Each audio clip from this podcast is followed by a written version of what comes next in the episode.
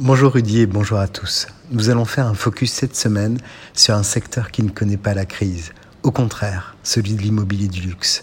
Le site Belle Demeure, qui recense des annonces de biens de prestige en France, fait état d'une hausse de 23% des visites sur son site sur les 9 derniers mois à 2,5 millions de contacts par mois. Et il ne s'agit pas de rêveurs, mais d'internautes actifs. Ces consultations aboutissent en effet à de nombreuses mises en relation entre acheteurs et vendeurs. Le premier trimestre 2021 a été le plus fort connu depuis 20 ans, avec plus de 400 millions d'euros de biens vendus, et le deuxième trimestre a été tout aussi prometteur.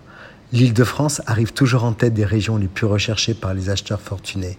Paris reste courtisé, même si un certain nombre de Parisiens reportent leurs recherches vers la banlieue UP, comme Neuilly-sur-Seine, Boulogne-Billancourt ou Versailles.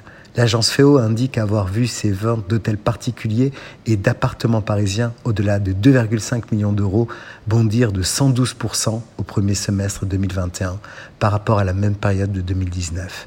Les logements de luxe sont de plus en plus considérés comme des pièces de collection et séduisent les chefs d'entreprise français ou européens qui profitent de ne plus être en concurrence avec les acheteurs saoudiens, russes, vénézuéliens ou brésiliens qui faisaient monter les prix. Par ailleurs, l'attrait pour la province se confirme, avec un engouement particulier pour la côte atlantique, le sud-est et le sud-ouest. La recherche d'une meilleure qualité de vie et la possibilité de télétravailler ont changé la donne. Cette tendance est similaire ailleurs dans le monde, notamment aux États-Unis.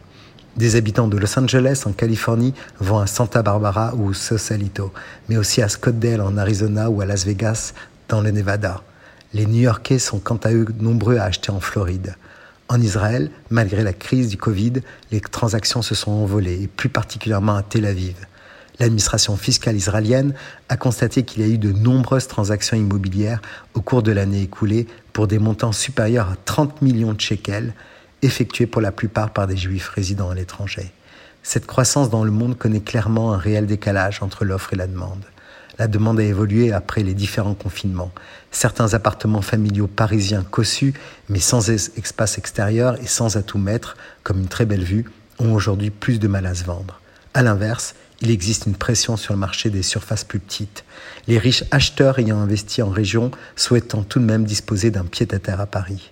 L'offre de logements de luxe est toujours importante et elle pourrait bientôt se trouver en décalage avec la demande on note que 9% seulement des projets de vente concernent des manoirs ou des châteaux, à comparer à 20% pour les projets d'achat.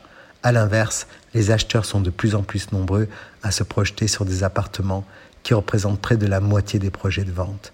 Des tensions sur les prix pourraient donc apparaître sur certains segments.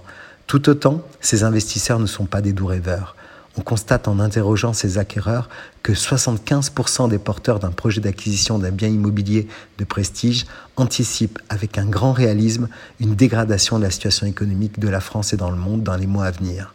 Le luxe a cette force de traverser les périodes de crise, véritable valeur refuge. Acheter sans doute des surfaces plus petites, mais garder l'essentiel, une adresse de prestige pour aujourd'hui et surtout pour demain. Très belle semaine à tous.